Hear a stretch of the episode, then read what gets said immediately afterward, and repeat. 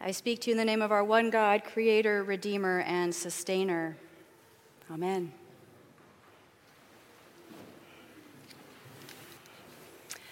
Today's gospel reading is supremely unsatisfying. a rich man, probably a landowner who rents his property to tenants for payment in kind, calls his property manager for an accounting basically to account for some kind of unspoken mismanagement. The manager finds out he's going to lose his job and decides to win the favor of some of the landowner's debtors by making their debts smaller. Now, this act is surely a meaningful and kind thing for the debtors to free them of this burden, and yet the manager also seems to be further mismanaging the landowner's assets, since now the landowner will receive less from these properties. The debtors, in turn, are bound by a code of honor to reciprocate later and shower the manager with goodness. At the end of the parable, the landowner does not further punish the manager for lowering the debts owed to him, but commends the manager for his shrewd dealings.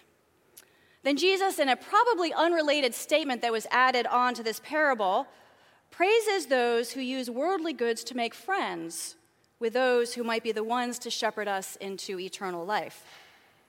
So, did the manager do a good thing or not? You wish that were a rhetorical question. If God is the landowner and the manager is the steward of God's riches, the manager uses those riches to help others, yet he does so for self serving reasons. But those self serving reasons might indeed also have eternal rewards. It's all pretty uncertain and ambiguous, actually, which basically means it's a lot like the real world.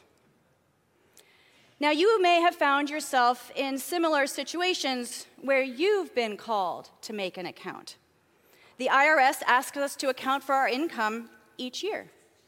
Maybe you've been called into the principal's office or your boss's office to account for some behavior or the behavior of a child. Maybe your therapist has asked you, How's it going? And really wants an answer. And each Sunday we are called to account for ourselves before God when I invite us to confess our sins against God and our neighbor. Maybe there's uncertainty and ambiguity when you sit down for one of these accountings. Maybe you don't really know how to answer the question Did you do a good thing or not? When I was in high school at a boarding school, a friend of mine was brought before the student honor court for leaving his dormitory after hours. This was his second violation of some kind, and as part of this honor court hearing, Arturo could bring a student character witness, and he asked me to be his supporter. It was hard to say no to a friend in need who had a real fear of being kicked out of this school. I'd known him since elementary school. I thought he had many good qualities. I, I was a little afraid of how his life might turn out if he were kicked out. And frankly, I was a little flattered that this cool kid had asked me for help. After my initial presentation to the honor court and some easy questions about Arturo, I was asked, Did his actions surprise you? I paused to think, and then I made a choice. I lied. Yes, I said, I am surprised. He loves the school so much, and I didn't think he would risk getting kicked out. Now, the real answer was surely more complicated. The real answer was, I don't know. I didn't know if I was surprised. I knew Arturo was a risk taker. We all did, frankly. I also knew he loved the school, and I also knew that I had agreed to help my friend, and I thought that meant keeping him at the school. And all this was complicated, complicated by my sincere belief that the institution had an interest in keeping the fabric of the community together through the enforcement of its rules. So instead of saying, I don't know, and leaning into the uncertainty and ambiguity of the situation, I lied. But it didn't matter. In the end, Arturo was kicked out, and his life has gone on to be absolutely fine. In fact, better than fine. Yet there I was, called to give an accounting of this boy's life, and in the moment, I felt uncertain and I felt the situation was ambiguous. God has entrusted all of us, like the manager, with riches, with time and talents and with skills. We have God given ideas and relationships. We have the ability to love and serve one another.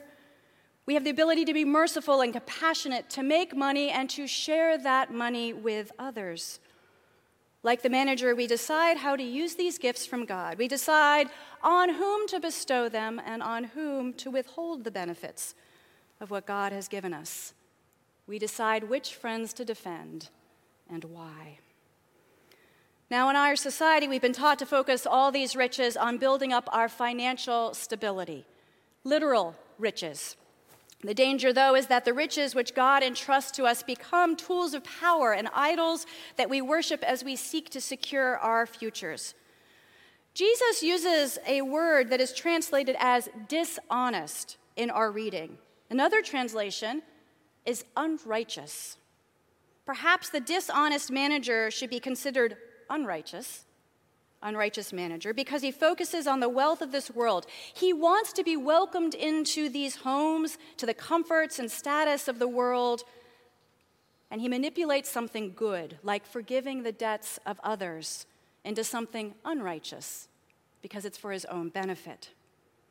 Later, Jesus talks about wealth as dishonest or better, unrighteous. And what he means is that the world's wealth can become our master.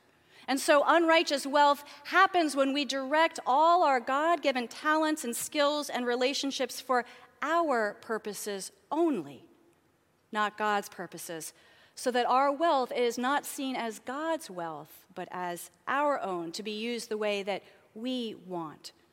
That's what makes it unrighteous. And we are called to account for what we do with God's riches, both the figurative and the literal ones. When Jesus says, If you have not been faithful what belongs to another, who will give you what is your own? When he says this, he's asking for an accounting. And what will we say? How will you account for your use or misuse of God's gifts to you? Your ability to love, forgive, and be a peacemaker? How will you account for the accumulation of financial accounts if you haven't helped others? Haven't relieved their suffering or canceled their debts? How will you respond when asked about your lies, about how you've balanced your perception of the good for one person against the greater good? How will we all account for the choices that our society has made or not made to love the stranger in our midst, and for the choices we've made or not made to steward God's world, of which we are just simply the managers? On some points, yes, we will have loved and served God well. On other points, we will be accused of mismanagement and of squandering that which is not ours but God's. And sometimes we will have to live into the ambiguity and uncertainty of our lives and say, I don't know. And maybe that's the hardest position to be in of all. Fortunately, this is not our answer for all time. To be unrighteous is ultimately to have a broken relationship with God. The dishonest or unrighteous manager, whether in the parable or we ourselves, fundamentally is distant from God. So when we do our accounting and we recognize where we have misused God's gifts, or we say, I don't know, when faced with some moral question, we need to recognize that our relationship with God is broken in some way that has led us to that point.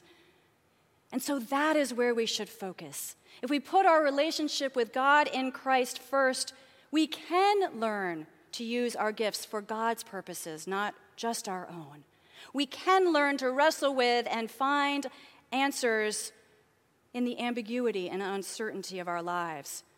We can learn to say no to the trappings and tauntings of this age and to say yes to loving God and using God's riches to serve God and others. As Jesus tells us, we cannot say yes to both. And our opening prayer reminds us why. We call the opening prayer a collect. That means it's to collect us as we begin our service. And what we said is this grant us, even now, while we are placed among things that are passing away, to hold fast to that which shall endure. For the present day and its temptations will pass away, and yet our relationship with God in Christ will endure.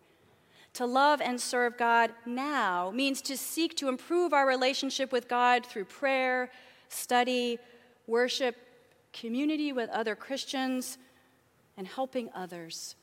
And it means to bring our accounting to God over and over and over again until we learn to act wisely with God's riches bestowed on us, looking forward to our eternal homes with clarity and courage.